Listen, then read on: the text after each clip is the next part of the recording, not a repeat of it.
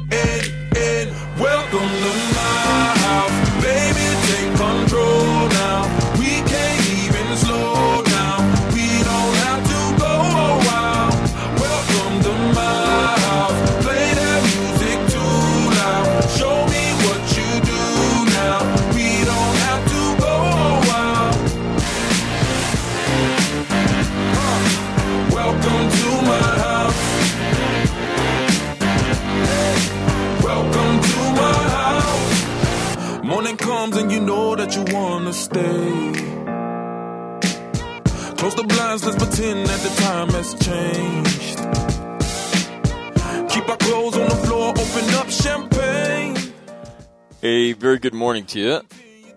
Mike McNamara in for a Thursday edition of All Marine Radio right here on the All Warrior Radio Network.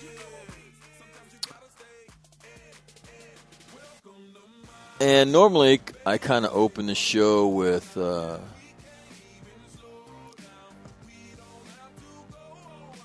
something that's happened.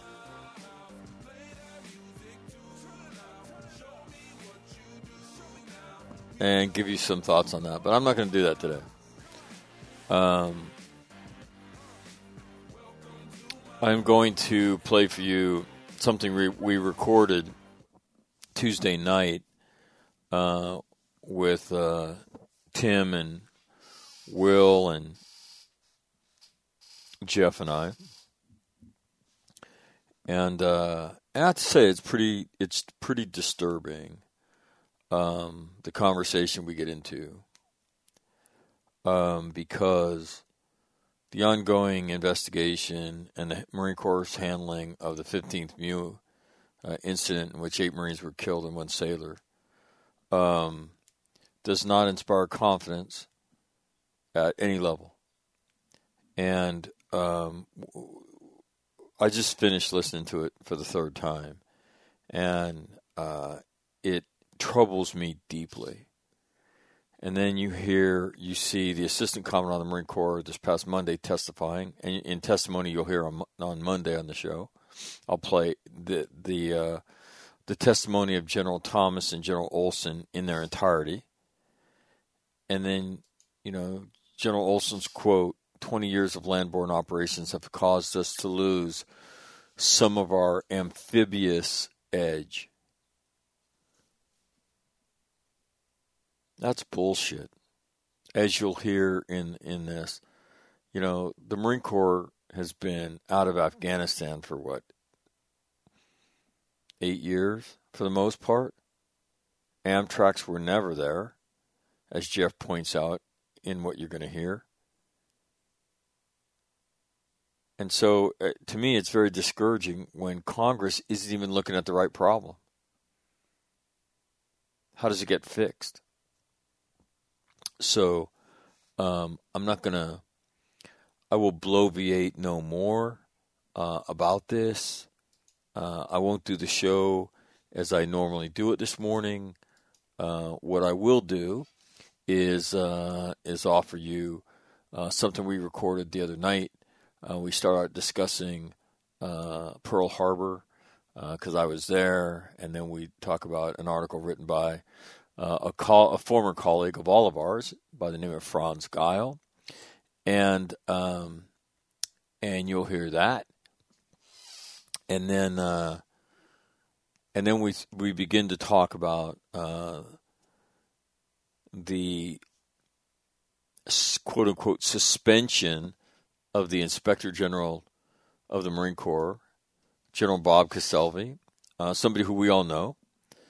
And we talk about that as on the eve of Marine Corps testimony in front of Congress. So why was that done? Well, certainly the optics of it don't look good. And so it's just a situation that doesn't seem to be getting better. And then when you see people testifying in public, they're making excuses. And that is not the Marine Corps way. The Marine Corps way is to say, yes, we fucked this up. Yes, we have a problem, and we're going to fix it. Not to say, yeah, well, 20 years in the desert, blah, blah. Well, guess what? We haven't been in the desert. Our Amtraks haven't been in the desert for 20 years. The only desert they've been close to in the last 20, in the last 8, at least, maybe more, since they weren't in Afghanistan. That means when we took them out of Iraq, that's the last time they've been there. What is that, 12 years ago? So what's the excuse now? That's why you don't make excuses. So I don't want to get spun up here. So let me offer you my friends, Will, Tim, and Jeff, the Mensa brothers, here on a Thursday. Hi, this is Mike McNamara, and you're listening to All Marine Radio on your home for it, the one and only All Warrior Radio Network.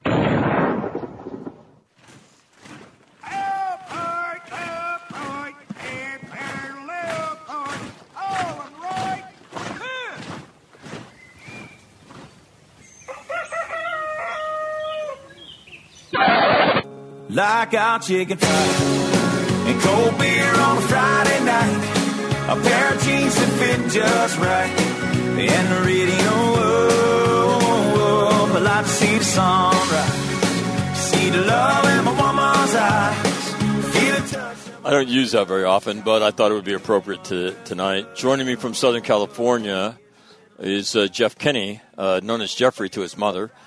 Jeff, how are you? Good, Mac.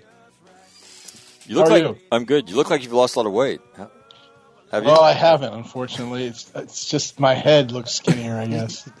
All right, it must be the background. And from McAllen, Texas, out, I'm a fucking blimp. God damn it! From McAllen, Texas, unpleasant subject. Tim Lynch joins me. Timmy, how are you? Doing fine, Mac.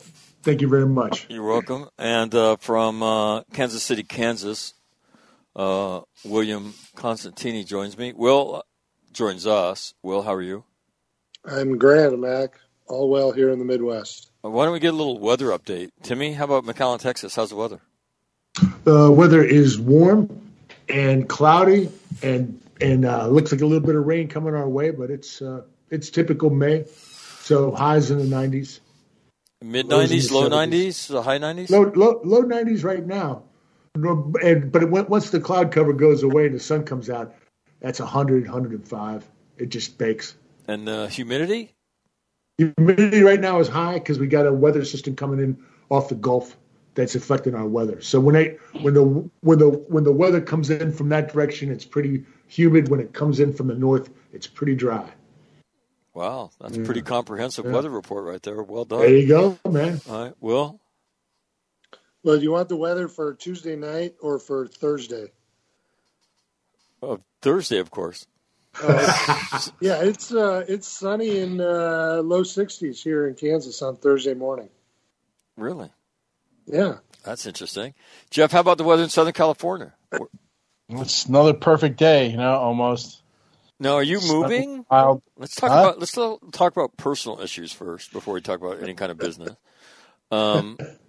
Are you moving anytime soon? Or? Yes. Well, I'm shifting my flag from San Clemente to North Las Vegas, Nevada. So we closed on the house last week. seems like 1,000 centuries ago, but and we took a 26-foot U-Haul full of stuff up there. So by the end of May, Lori drove the thing the whole way because I'm not to be trusted. My peripheral vision. So, anyways, by the end of May, we'll be in there, but I'll be staying down here to work at my current job until I get another one. So I'll come home. I'll go home to Vegas like once every 10 days or so. Got it. You know. Got it. Well, congrats. Yeah, you guys are all invited out there because once we get it squared away, it's big, and it's got a pool which I tried out. It was very cold, so I almost had a stroke. But are you going to heat it? I don't think it's going to be necessary because of the. We'll be the judge of that. All right, the last thing any of us needs is a fucking cold ass pool. Will though, his penchant for gaming, he might think so. Yes. He might move in. I would say though, Jeff, just think you could have had a 16-foot U-Haul if you would have given back all those books you stole. Well, that's the amazing thing about this.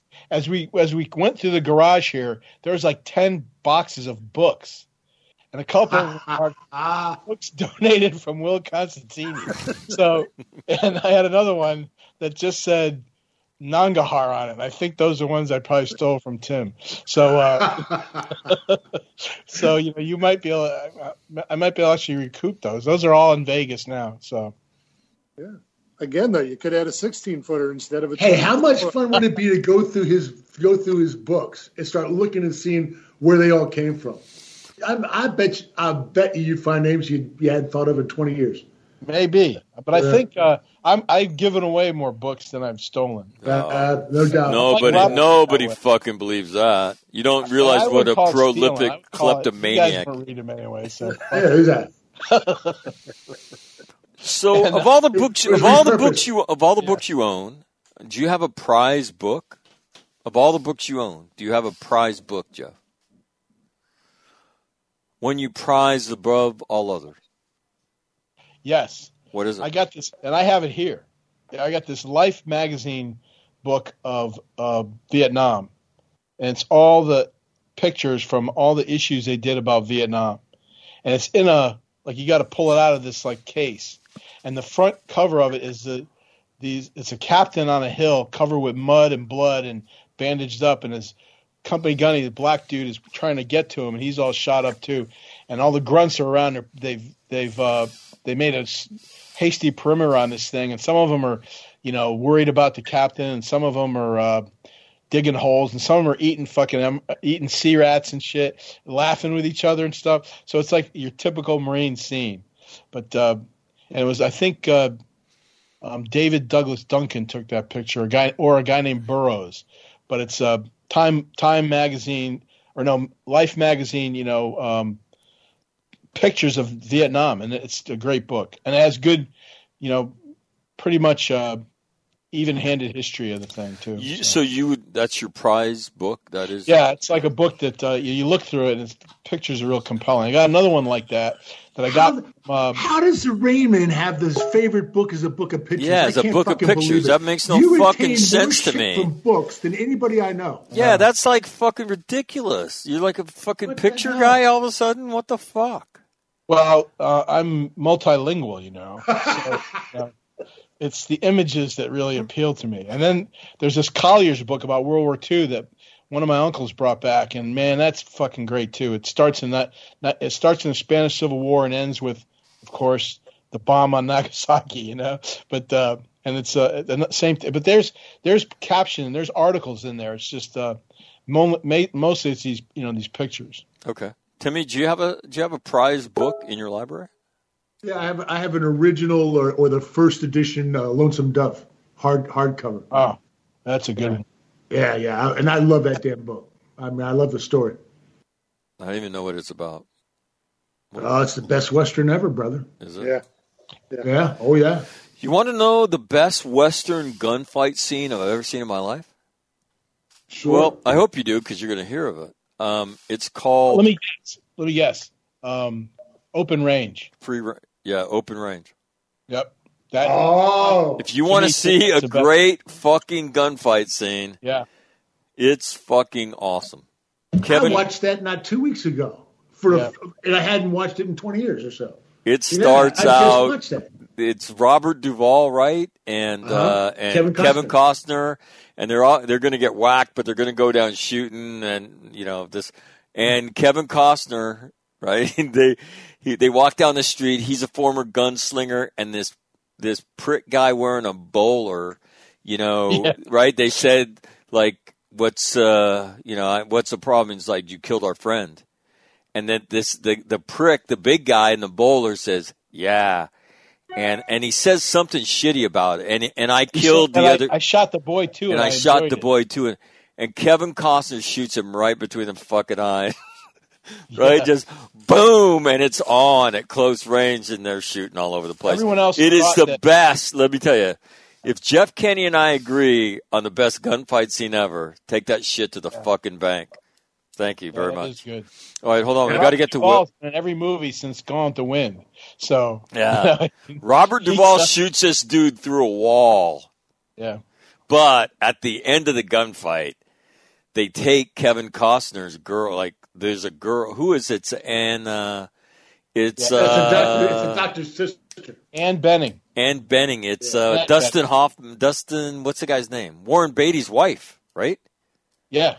Right. So the dude has this mixed son of a bitch, right? Right. He's got a gun to her head, and he's like, "Don't come near me." And Kevin Costner's just staring at him, and then he smokes him in the head about 3 times, but he shoots him like 9 times. It's awesome. He's staggering down, and Kevin Costner like buries him in the mud with Will's pistol. Look at that from your own, lay in bed and dying. Exactly. Shut the head and dying. Yeah, when you're drop dead and dying. You women, get a hold of your men, or I'll be putting you out in the cold prairie. I go, what a guy. He ain't a leprechaun, let me tell you. Kevin Costner shoots him about 15 fucking times, but it's a great gunfight. Will, do you have a favorite? Do you have a prize book? I have 2. One, which I'm not sure if it's here or at my parents' house, is a copy of 7 Pillars of Wisdom. Story of Lawrence of Arabia that my grandmother gave to my grandfather before they were married. And she, for her Christmas present, was like, Merry Christmas, 1935 or 36. Wow. And then the other one, which I have here somewhere, is a copy of, my grandfather was in the 84th Infantry Division in World War II, and it's the unit history that they wrote. Yeah. And it's a very good unit history. It's dry, but they wrote it as they went along. They didn't write it at the end.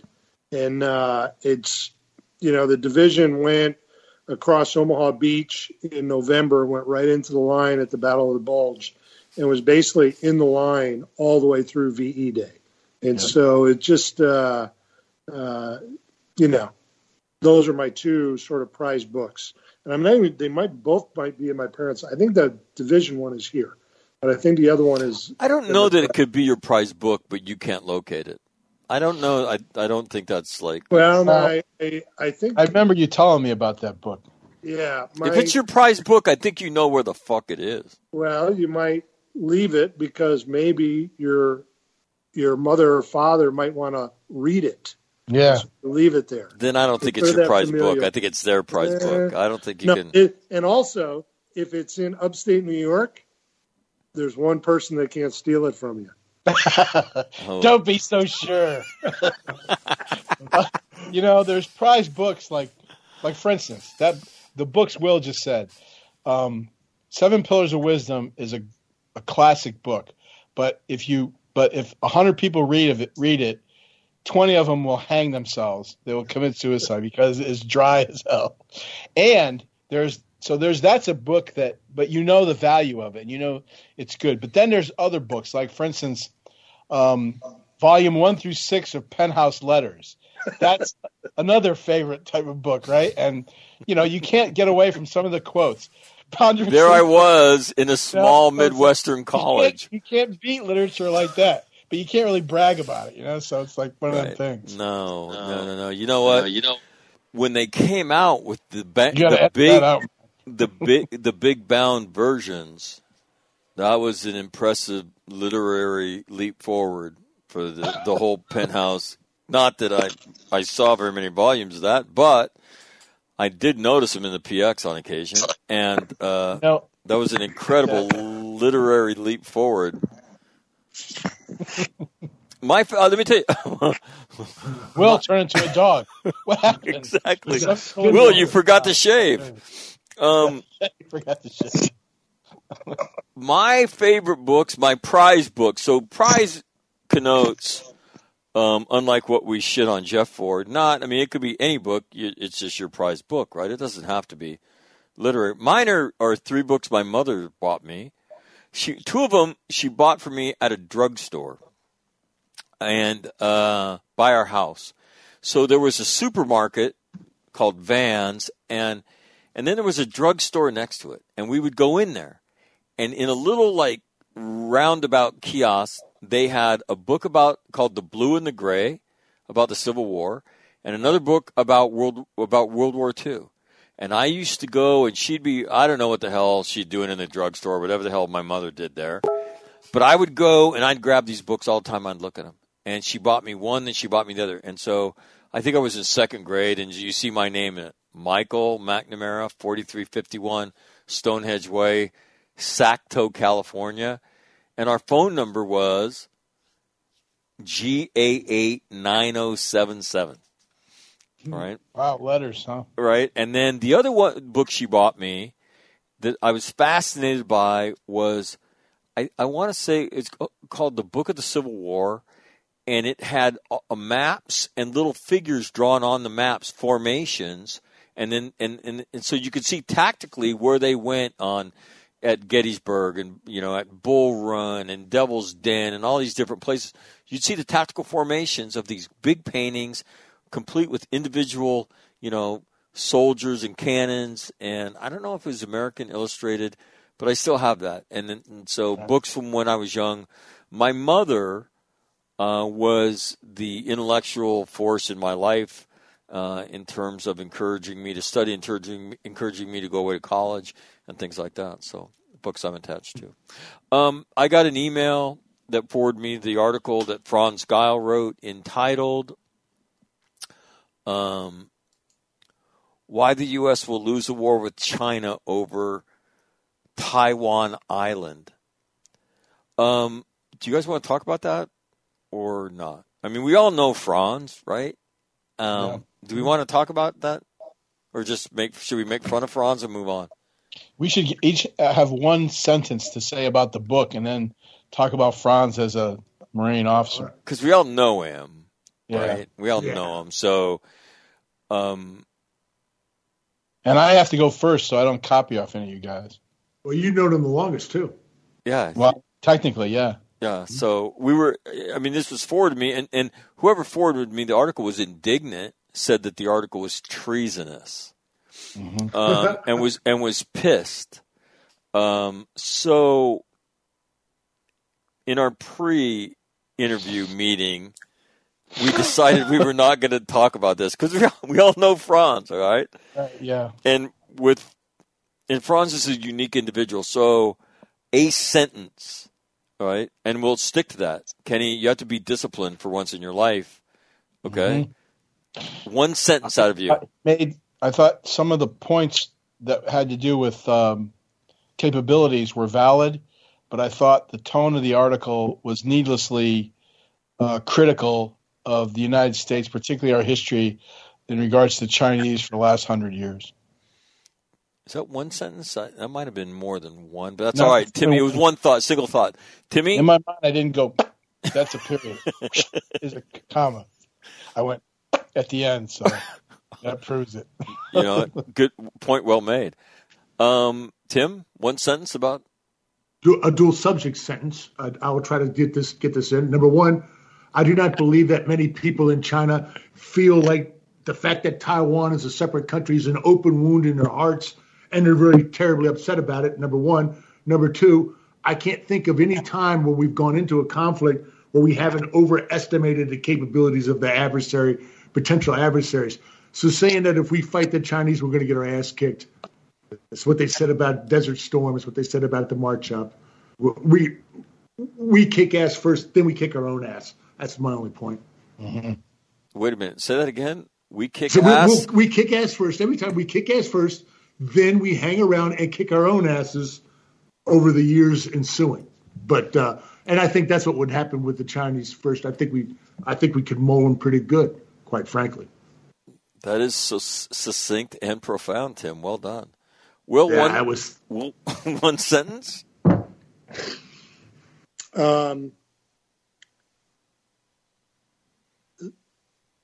Franz really denigrates people on Taiwan because they don't want to be dominated by a horrific genocidal communist regime. And he denigrates their desire to be free, and it's unfortunate.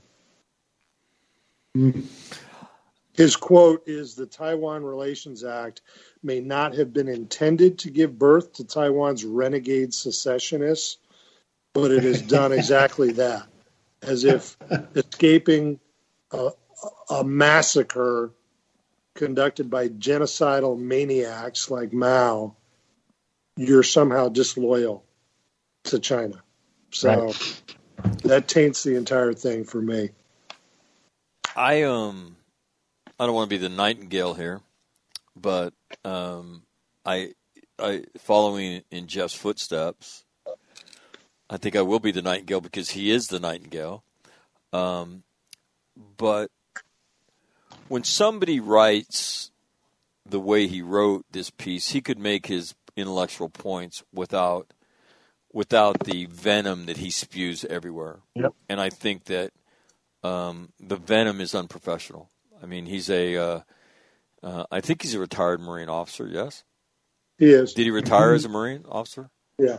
You know, I think that intellectually, I mean, we all know Franz is not a stupid guy, but the venom that he spreads around, in my opinion, is beneath him as a Marine officer, and I thought it was embarrassing. And so we all know him personally, so we will leave it at that. I want to ask you a question about, I was just, last week I was in Hawaii. I think it was last week. Yep. And got a chance for a couple of minutes anyway to go down and see Pearl Harbor. In the attack on Pearl Harbor, and I sent you guys a link. I don't know if you watched it, but if you haven't, you should. Yeah. But I found it really interesting because it was a brief of the targeting that the Japanese did. I'd never seen that in the depth that the video did it. And it was bomb damage assessment done. And I thought it was very interesting. I was struck by the narrowness of the channel there. Right. And if I'm not mistaken, the Arizona was on the back side of Battleship Row, right?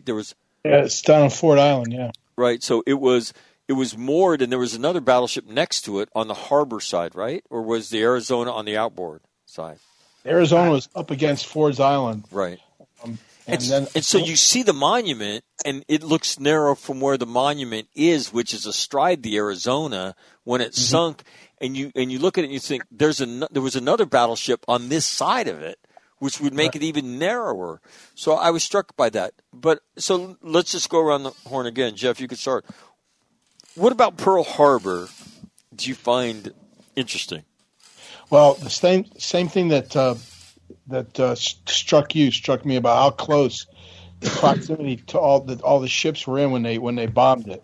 And I think the California was the one that was. You know, I was there in 2005 and 2004, 2005, and that's what struck me about it.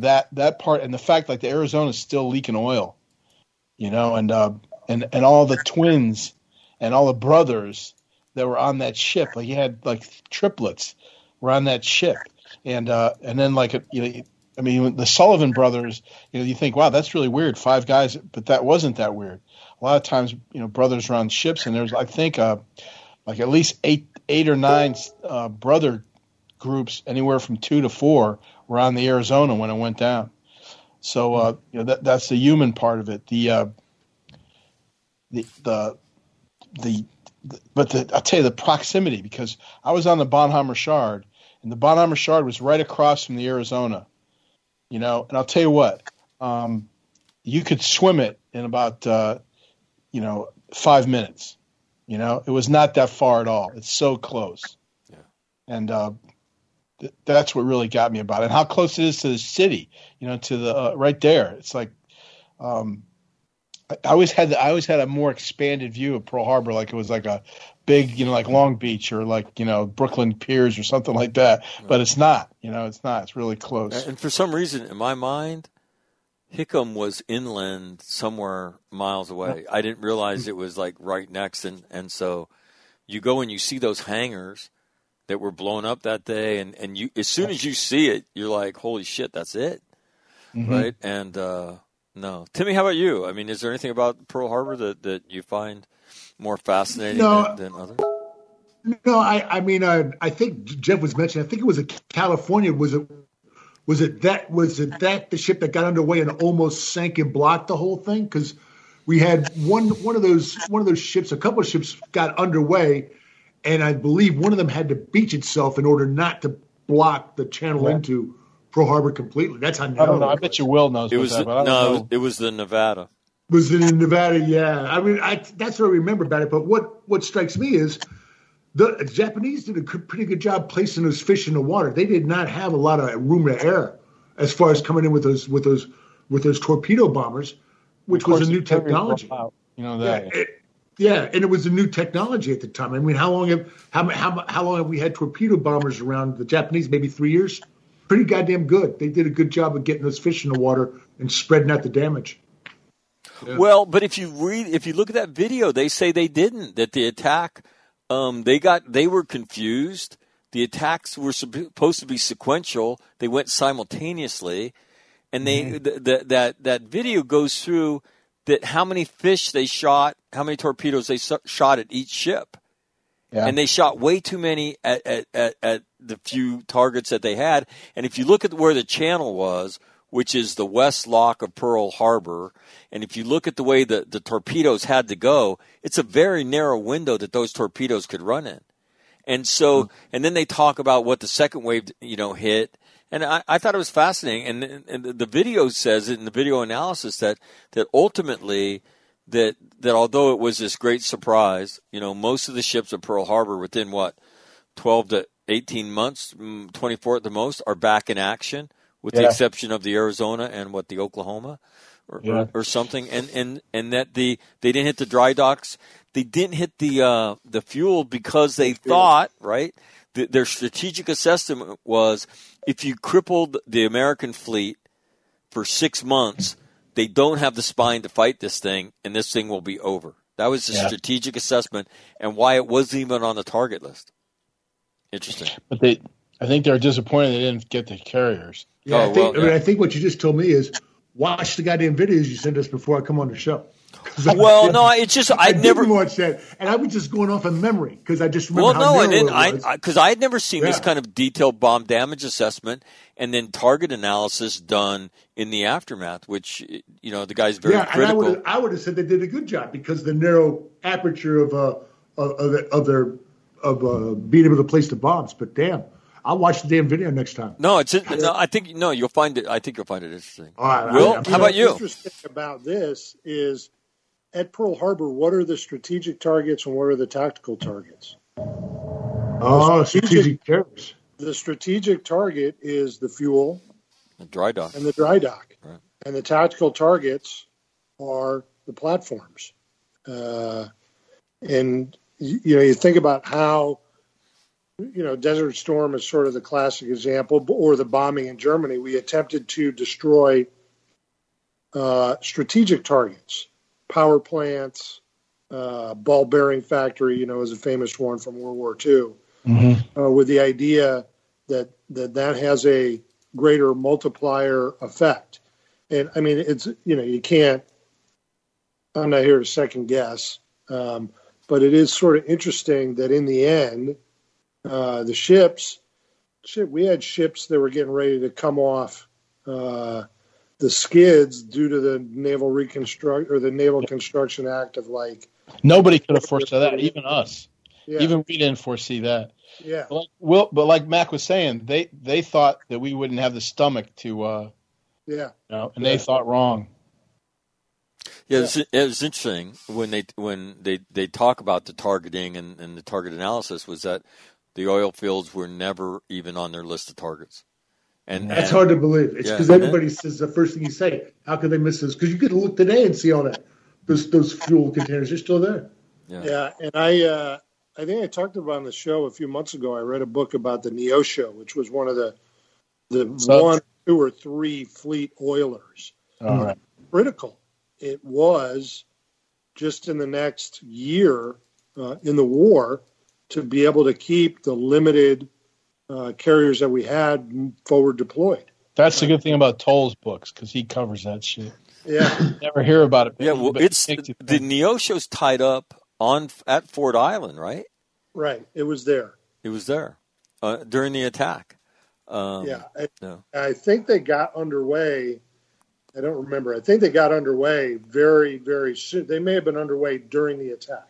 I know they manned their guns. The map that I have says that they left Ford Island, and then they pulled into another mooring site. You know, right on the bay side during that morning. Yeah, I think that if I remember the Neosho book, the CEO of the ship recognized that he had a floating bomb that they needed to move away from the rest of the fleet that was there. Smart. So, yeah. No, I had a chance to meet the. I went to a reception, so I went to. I spoke at the Pacific Air Force Squadron Commanders course, so they started doing them in person again, and so I went there to do post-traumatic learning. And I spoke on Tuesday afternoon. Monday morning, the General Wilsbach, who's a 4-star, Air PAC guy, he's the Air Force Pacific Command. He's the CG there. And so in the evening, they had a reception, and they did it at one of the barracks that was attacked, the biggest barracks. And I think I sent you guys the pictures of. The chunks out of the wall and the flag that flew that day. And then I got a chance to meet the base historian. So I'm kind of geeking out over the history, and I'm talking to this mass sergeant. And they got a base historian, no kidding. Yeah, and he goes, well, Mac, he goes, let me introduce you to the base historian. And I said, fuck yeah, I want to meet that guy. And so he brings the base historian over, and we shake hands and start talking. And he goes, so you're interested in history? And I said, well, yeah, I was an instructor, I had a chance to meet Dr. Lubos. He goes, oh, Jay Lubos. He goes, really? Yeah. He said, did you ever go on any battlefield tours with him? And I said, well, yeah, as a matter of fact, we did. And we did. And he said, well, look, he asked me if I had any time. And I said, well, I don't this time. I said, but I'll be back in a few weeks. And he said, well, set aside a couple hours and I will take you all over this island, and we'll do a staff ride on that morning, what happened. And I was like, fuck yeah. Then I got to get him to introduce me to the Navy historian. Then the third time I go back, I'll be all over that guy. Yeah, hey, man. Yeah. Tell him to give you Hornfischer and Toll's contact info. Yeah. We got to hear. We got to hear an hour or two with those guys. It makes me think I should become the base historian for the basic school at Quantico. I'll do walkabouts. Walk around. Here we have Graves. Here we have Graves Hall. Just stop. Yeah, just stop. This used to be known as the tea garden. We don't. This is the original Hawk. You've noticed that the ashes it's been burned to the ground and ashes have been plowed over. What did they do? Did they take all the name tags out of the Hawk? Did they put it back up, or did they throw it away? They got like books or something with all the name tags in them. I hope so, but it's like the Hawk's like it's not like it was. Yeah, but now like the bullpen of IOC is the Maloney Room, named after John Maloney, right.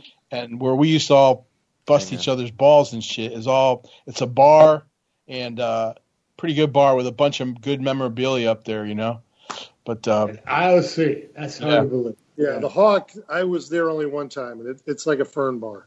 Yeah. No, it is. In fact, I was in it. I didn't even think to look and see if that stuff. How could you get rid of that stuff, though? I mean, that stuff went back for forever. Yeah. The ghosts of Ray Dan. Jeffrey Radan. Hey, Raybo listens to the show. He does, yes, so be careful. Well, I tell you what, I want his autograph then. I have fond memories of Raybo. He was a good dude, man. And remember, it's like, where's Raybo? He's on leave. Like, he's walking down the Appalachian Trail. Like, what? Yeah. Remember that? He got another 3 or 4 tattoos. And then he went to Japan. He spoke Japanese. Remember that? He did that after he left TBS. Became an English teacher in Japan. That's right. Sure. Yeah.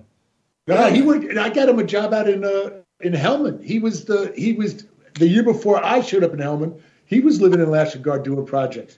He's the guy that started. Oh yeah, he's the guy that started building up. What the hell was it? God, this caused so much of a hassle. Oh, he did it for Kennedy.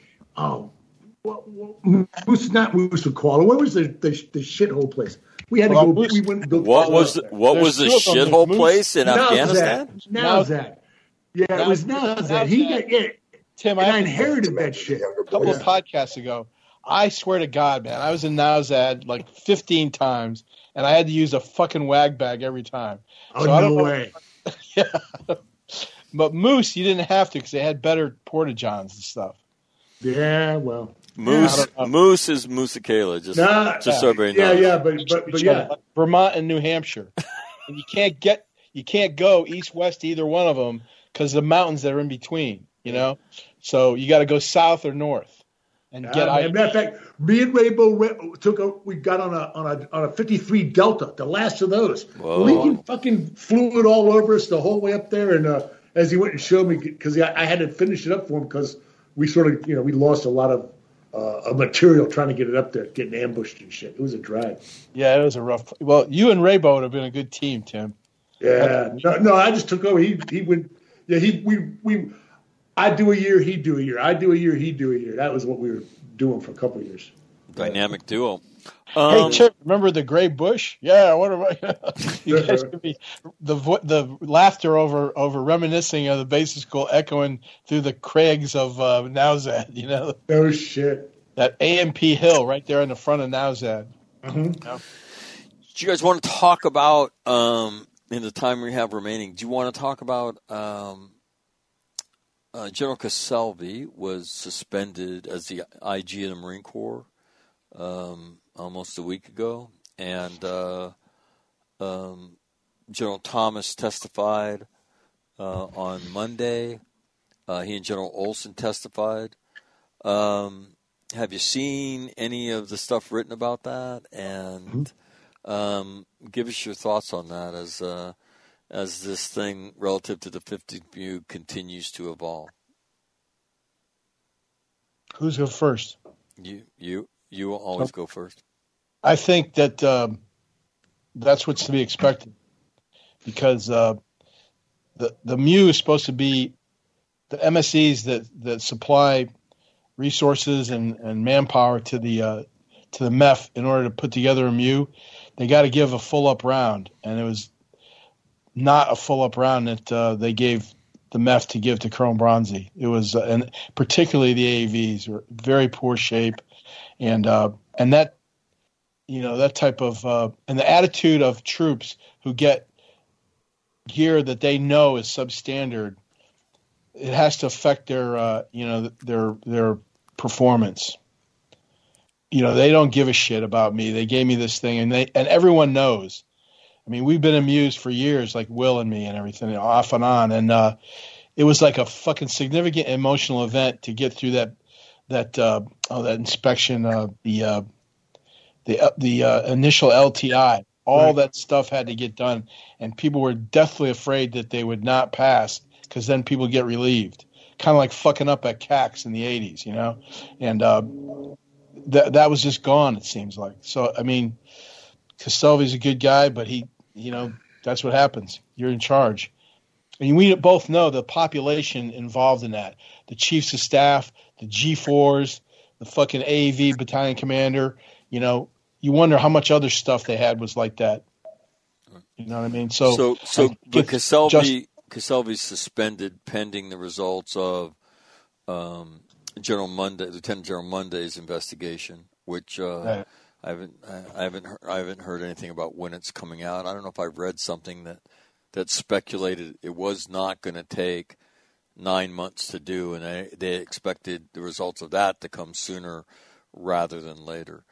Tim, any thoughts on the Castellvi thing? And I don't know if you had a chance to read or see anything about the hearings that General Thomas and General Olson testified at.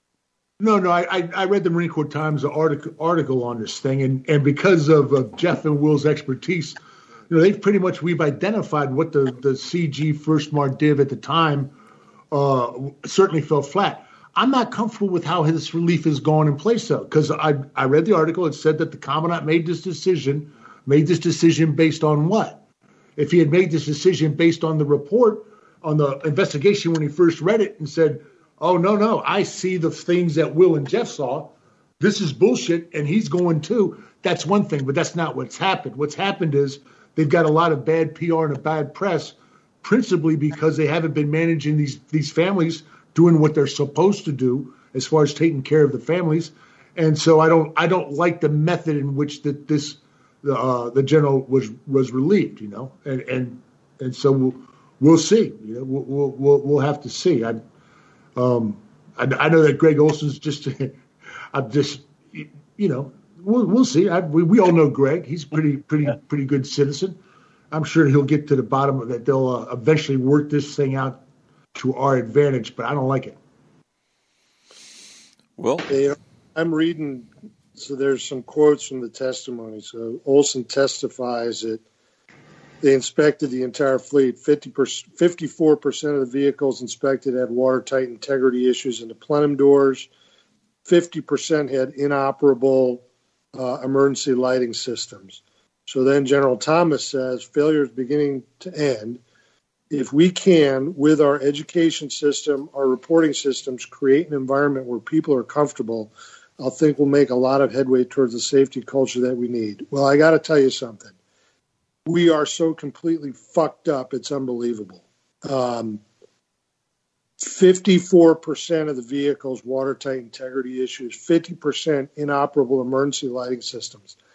And we want to talk about how in our education systems and reporting systems, we're going to create an environment where people are comfortable. Let's make some people uncomfortable. Your shit is not operable. Yeah. You're fucking fired. The JLTI's got to be a truth. You didn't meet the standard, then you're fucking fired. And you gave these people shit. Let me see what your DERS report said beforehand. Were you reporting that this was condition code A? If not, you're not fired. You're fucking court-martialed. You know, we're going to rework in our education system and our reporting system and make people comfortable. God fucking damn it. 9 people are dead. And we're worried about making people comfortable reporting operational readiness that is a classified report that as a commanding officer you sign. And every level in the chain of command looks at it.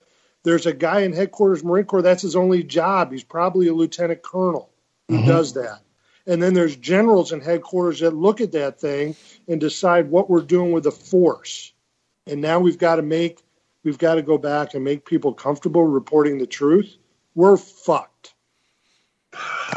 You should be a prosecutor, man. That is classic. Let's make people uncomfortable. You'll hear the 2.5 hours. Sam Riper make people comfortable when he was looking at Short's reports. You terrified us. Yeah. The whole 2.5 hour hearing, or the vast majority of it, I'll play on Monday. So if you want to hear it, I will play it for everybody listening. I will tell you this. I thought the House Armed Service Committee members let General Thomas and General Olson off easy. I'm sure they did. I don't even have to listen to it. If this is what is in the article, it's because those people are not serious people. Right. They didn't read the investigation. They didn't get their staff committee experts to tear the thing apart. They actually don't care. Jackie Spires is worried about a fucking headline. She's not worried about dead Marines. And that's what I found to be discouraging about it. If you know, when you read the part, the quotes that say, well, maybe 20 years of, you know, being conducting dry land operations or whatever the context of that quote was, has impacted our ability to do amphibious operations. When somebody doesn't say, you guys, that's bullshit, right? Yeah. That's bullshit. What we're looking at here is a lack of operational discipline, a lack of following your own SOPs, a lack of following your own orders, and you don't have a climate in the Marine Corps where you have the leaders that will stand up and say, we can't do this. What are you guys doing? And all that, none of that's even, you know, and so maybe it's the choreography of a hearing that I don't really understand. But let me tell you, if you don't solve the right problem, and the problem is not the planetaries and the maintenance. It's the leaders. It's the leaders that accept this shit. And if you can't get to that, then God help us, because you know we're solving the wrong problems. And I would say, imagine General Barrow, General Gray, General Mundy, General Krulak, any of them playing the victim card in front of Congress. Oh, well, we were busy for 20 years fighting a war. Give me a break. Yeah. Unbelievable. But we're the victims. Well, wait a minute. But it's, you know, and Will said this on Monday, and that is, wait a minute, aren't you with combat experience? Isn't that supposed to make you fucking better? Isn't that supposed to make you a better, harder organization because you know what it takes? Right, and you hear General Van Riper talk about him, you know, where all his the shit we didn't understand. His so adamant about standards and doing it this way and being like that all came from the casualties he took as a commanding officer of Mike Company, 3rd Battalion, 7th Marine. Hard lessons that you learned in combat about Afghanistan, right? About pre-checks, about accountability, all that shit, and somehow or other, you know. So to me, I know it was very discouraging to read. You know, I was talking to Warren Driggers today about it. You know, same thing, and he said he got those two articles that I sent you guys, right. And we're like he like the JTLI, LTI. That's the truth teller that happens right when you lock on, and we both were remembering all the AVs from different companies having to pony up things. 46s and 53s from other squadrons that weren't going on the MU, ponying up their aircraft because the MAW had to produce a full-up round for the MEF because it wouldn't be tolerated. And, you know, and that's what happened. That wasn't enforced. And again, a savvy congressman, you know, who's got some sort of person working for him that's knows anything about the military just tells the Marine Corps to shit the DERS reports, every single one of them, for the 90 days prior to this chop. And let's see what people were reporting. And all those people that reported falsely, sick NIS right on them. I mean, that is it, it's, and that's what Congress is supposed to be doing. You know, they're the board of directors in some way, seeing how were the taxpayers' money, how is it allocated? We allocated you money to ensure that this equipment was properly maintained and ready. You reported through your defense readiness reporting system that it was ready, or you didn't. I got a feeling they reported it was ready. And if they did, then they lied. And as a CO, when you sign off on something that you know is a lie. But there's no indication that anybody in Congress or in the Department of Defense is the least bit interested in anything to do with this. This is like operational stuff. This is not what's important right now. Yeah, I got it. And we shouldn't worry about it. It's only, 8 dead Marines, 1 dead sailor in the defense of the nation. That's all. And we've got senior Marine officers pretending that they're victims because we had to fight a war for 20 years. And if we can just make people comfortable in telling the truth. That's, you know, I know Gary Thomas. I don't know him well. He's senior to me. I knew him. He was a colonel. I was a lieutenant colonel. He was a 1-star. I was a colonel. You know, I know him, but that's what he's basically saying, is that we have to make people comfortable to tell the truth. Really? I got to tell you something. The first day at the Naval Academy, they basically told you, if you don't tell the truth, it's going to be really uncomfortable for you for a short time, and then you're gone. It's not that hard. Unbelievable. Whoa. Unbelievable. Maintaining that standard at a service academy is apparently very hard these days. Well, yeah, beyond all that, though. But yeah, I know. God damn. Yeah, it doesn't take... Well, where does that come from? Where does that come from? We know these guys. We know both of those guys. Where did they learn that language? Where did they start thinking in that it is the kabuki dance of high-functioning conformists, and that's what we promote. And that's how you get what you got in Afghanistan, and that's how you get what you got in Iraq. We need more guys that will click off safe and say, well, Senator, let me tell you the truth. Boom, and here you go.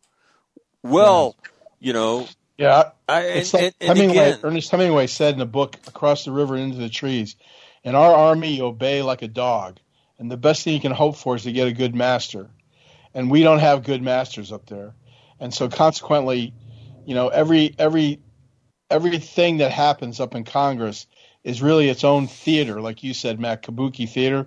It's okay. Here's the play we're going to put on for everybody today. And it's all and as Will said the other day, it's all rehearsed. The guys from OLA come over. We talk to this guy. You know, blah blah blah blah blah. But this is the line. You know, it's all going to be choreographed, and this is our message. And it's just, and again, if Congress, if they think that's the problem. You know, this environment where people feel comfortable, as Will said.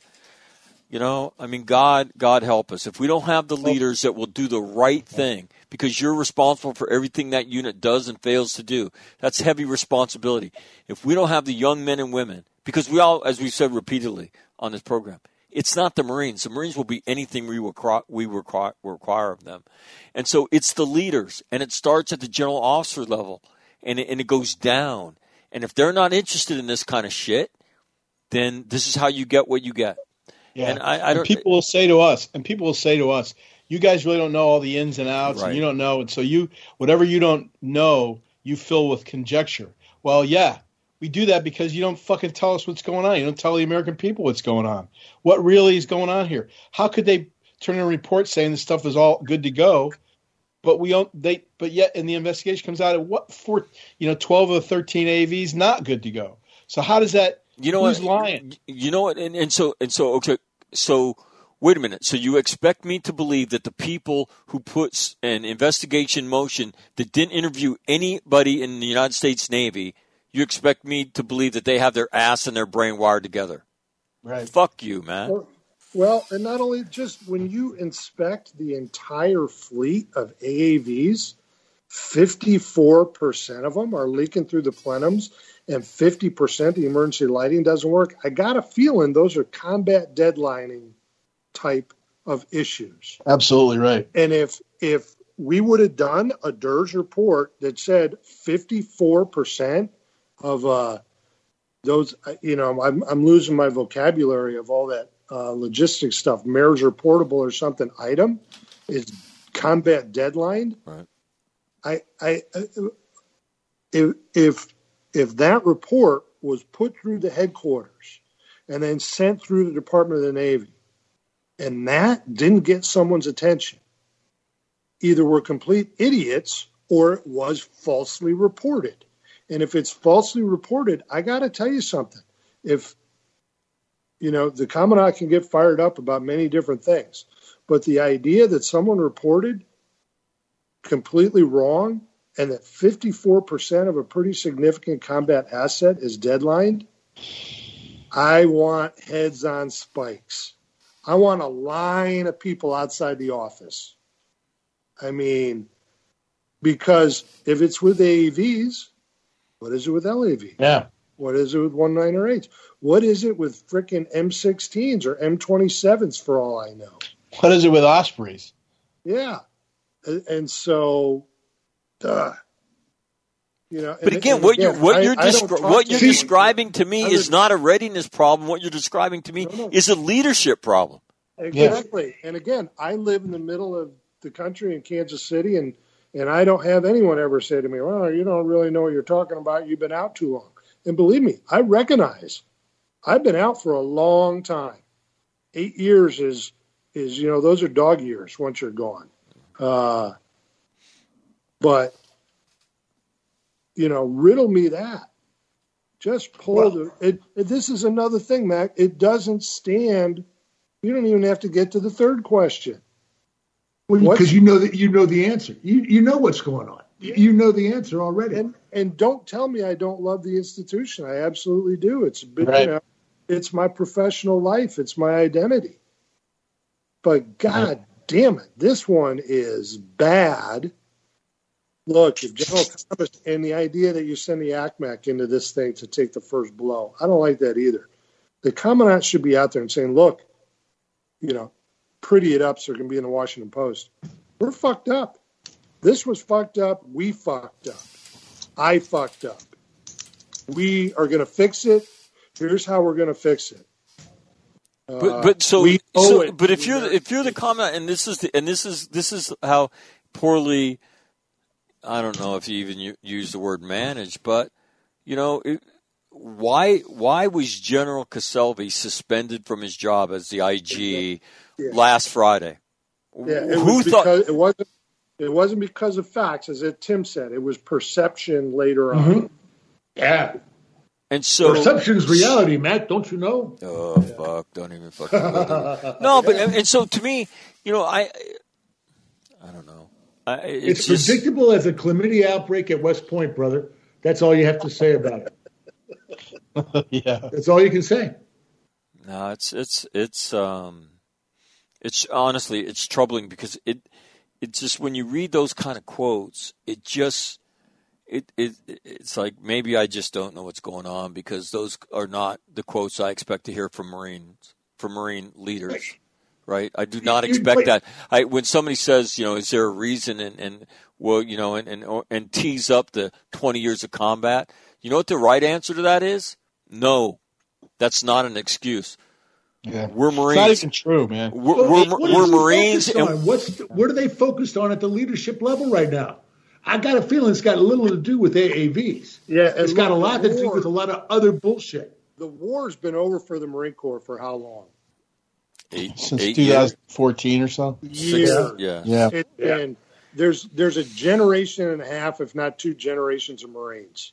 You know, this isn't 1973. This is 1983 in regards to Vietnam. Yeah. Come on. Yeah, it's like. And we didn't send any AAVs to Afghanistan. Yeah. The war's been over for that part of the force for a long time. Yeah. If anything should be in good shape, it's that stuff. I mean, it's old, but you know. Yeah. Yeah, I wonder what the op tempo on that equipment has been. It can't be any higher than it was in the late 80s. Can't be. No, it's not, right? It's Muse, it's Caxes, and that's the op tempo of that equipment. And you can't. That stuff doesn't even cycle the Cax. All that Cax stuff comes right out of the EAP. Yeah, it's the EAP. And I'll tell you, when I was out there, we evaluated the Special Purpose MAGTAF against 4th Marines at their ITX, and they had to get us a waiver to use AAVs even on the land. Because it was post this thing. It was such bullshit. So now we're going to do the theater of going all the way over here. Yeah. And, you know, you're going to – I'm sure that there's a standard for how many drips per minute of leak that there can be. Yeah. And, you know, the bilge pump will pump whatever it is, 20 gallons a minute. And so you can have like a 1 gallon a minute leak or something like that. Well, there'll be some jackass that says, no, you can only have a milliliter leak per minute. Because we're never going to do that again. That's the wrong answer. Yeah, absolutely wrong answer. And look what you're talking about. We're talking about leadership related problems. And what was it 3 years ago that General Furness, old Dawi, took over the 2nd Marine Division, and the first thing he said is, "Oh, wait a second, We're not doing, remember that? Well, of course you guys remember that. This is all connected. This is all connected.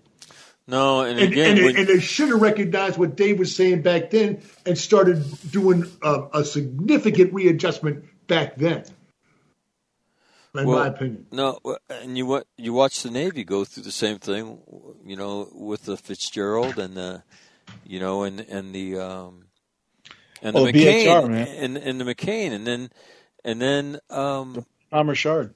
That investigation is not even out. One's not even out. But you watch them go through that, and for every problem that was identified on the McCain in the investigations that I read, there's a leadership solution for every fucking one of those things, right? Oh, so you've been up too long. All right, then go get me so and so out of the rack and get their ass up there, right? You're going to go to sleep for 2 hours, then you're going to come back, and then you're going to go finish. I mean, there's a leadership. The one of the service radars is degraded. Okay, right? Get 2 people. We're going to double the exterior watch, get them night vision goggles, get them binos, and we're going to do it old school. There's a leadership solution for all of this, right? But we're not even discussing it. It's the environment to say, I mean, come on. You know, how do you coach moral courage to stand up and tell the truth? Where does that come from? That's supposed to come from day. It's supposed to come from day fucking one about understanding that you have the lives of other people in your fucking hands, and it's a serious business, and you better have the courage to say, you know, we can't go, we can't do this. It's just, I don't know. It's just, it's, I mean, in my opinion, it's troubling. Because these aren't the things that I expect to see. And so, anyway. All right, what are you reading, Jeff? I picked up the book by Hornfischer, The Ghost Ship, about the USS Houston and the Asiatic Fleet right after Pearl Harbor and the first couple months of 1942. I'm on Chapter 2 now. Like all the Hornfischer books, it's a page-turner. It's very good. This ship suffered disasters, you know, and they fought very well. And I'm not at this part yet, but I know that out of the 1,100 some odd men that were on that ship, only like 273 survived the war. Because the ones, when the ship finally went down, the ones who survived were put into that the railroad project in Burma, you know, the River Kwai thing, that same thing, and then and they were just bored to death. And so it's a great book, and Hornfisher is really passionate about it, as you can imagine. So, like I say, I'm only on Chapter 2. I just picked it up last night, and I read it till I fell asleep last night. But outstanding. Tim, what are you reading? Well, I'm listening to The Bomber. Actually, I listened to The Bomber Mafia. It's a brand-new Malcolm Gladwell book. It came out, I believe, last Friday, but it's made to be a book on tape. It was produced to be something you listen to, because there's lots of parts where he cuts away to your listen to the people he's talking about in actual interviews speaking for themselves. So there is a book out on it, but it's meant to be listened to on a book on tape, and it was awesome. And it's about something I never really knew much about, which was these Army Air Corps officers in the interwar periods coming up with this theory of hitting things like the ball bearing factories in Germany. It's one of the more famous ones, and how they ultimately failed, and Curtis LeMay came in and and did exactly the opposite of what the Bomber Mafia had envisioned air power would do. But it's an interesting, you know, Malcolm Gladwell, of course. It's really, really interesting. Yeah. Will? Let's see. In the last couple of weeks, I've read 3 books. I read A Man at Arms, that novel by Stephen Pressfield. That's good. It's a good book, you know. Yeah.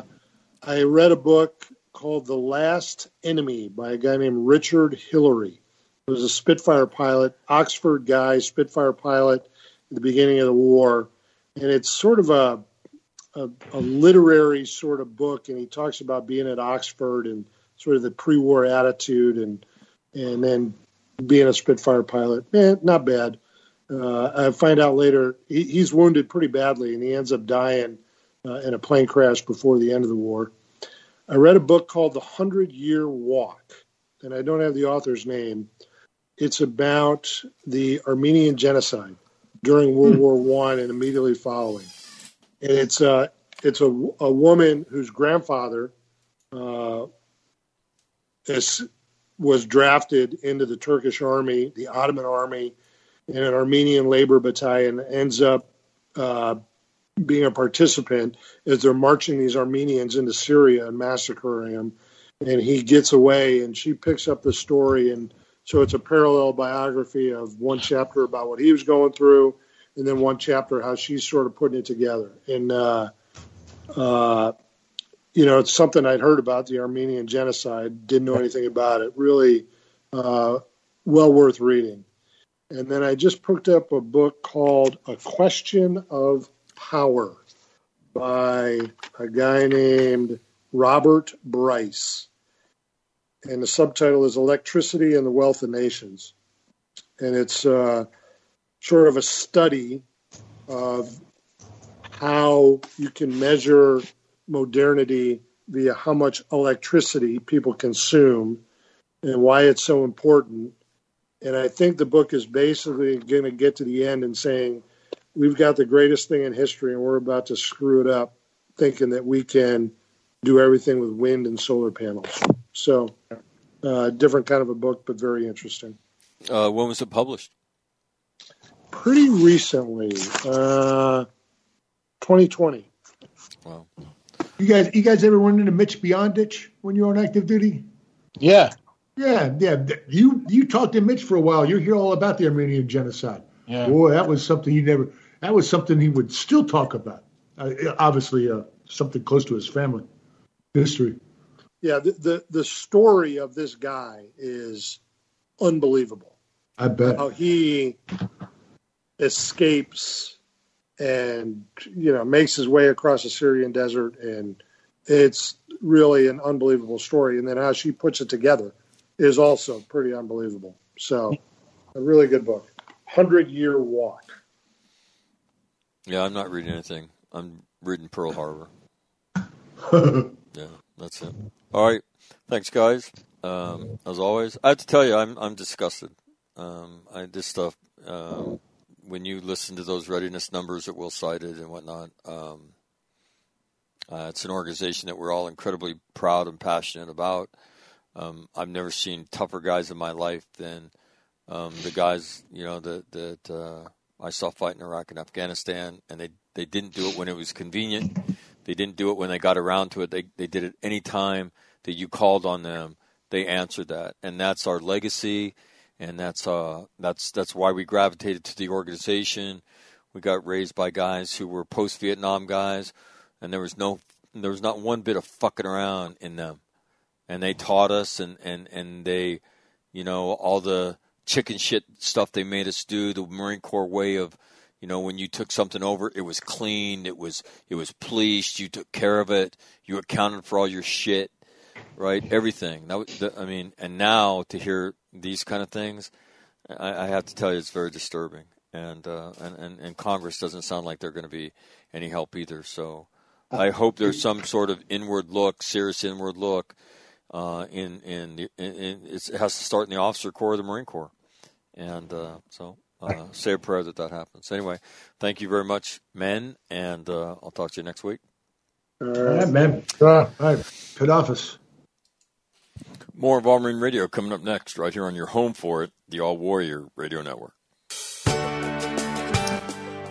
That'll do it on this Thursday. I don't know that I have anything else to add to that. I think in the tone of the voices, you can hear the level of concern. And it seems like every time we go around the corner, at least according to us, we see the wrong thing. We don't see people standing up there saying the right things. We see people standing up making excuses. And, let me tell you, you heard Will say it. Go pull those reports and see what people signed off on. You want to send the right message of accountability? The people that signed off on false reports, court-martial their ass too, whether you had anything to do with this incident or not. And you'll send a message about accountability. You'll send a message about inspecting. You'll send a message about being the steward of congressional money. And let me tell you, if Congress appropriated that money and somehow it got hijacked to different resources so that these things weren't sourced appropriately, then those general officers, their heads should roll too. Whoever made those budgetary decisions. But yeah, go ahead and deep dive on this shit. Go dive into those DERS reports. Find out what people signed off on. I mean, Will's point is absolutely positively valid. So, anyway, have a great day. I'm Mike McNamara. This is All Marine Radio on the All Warrior Radio Network. If I can help you help somebody, don't be afraid to reach out. It's what I do. I'll tell you, I do 2 seminars a week online, Zoom events. And I'll tell you, if you could sit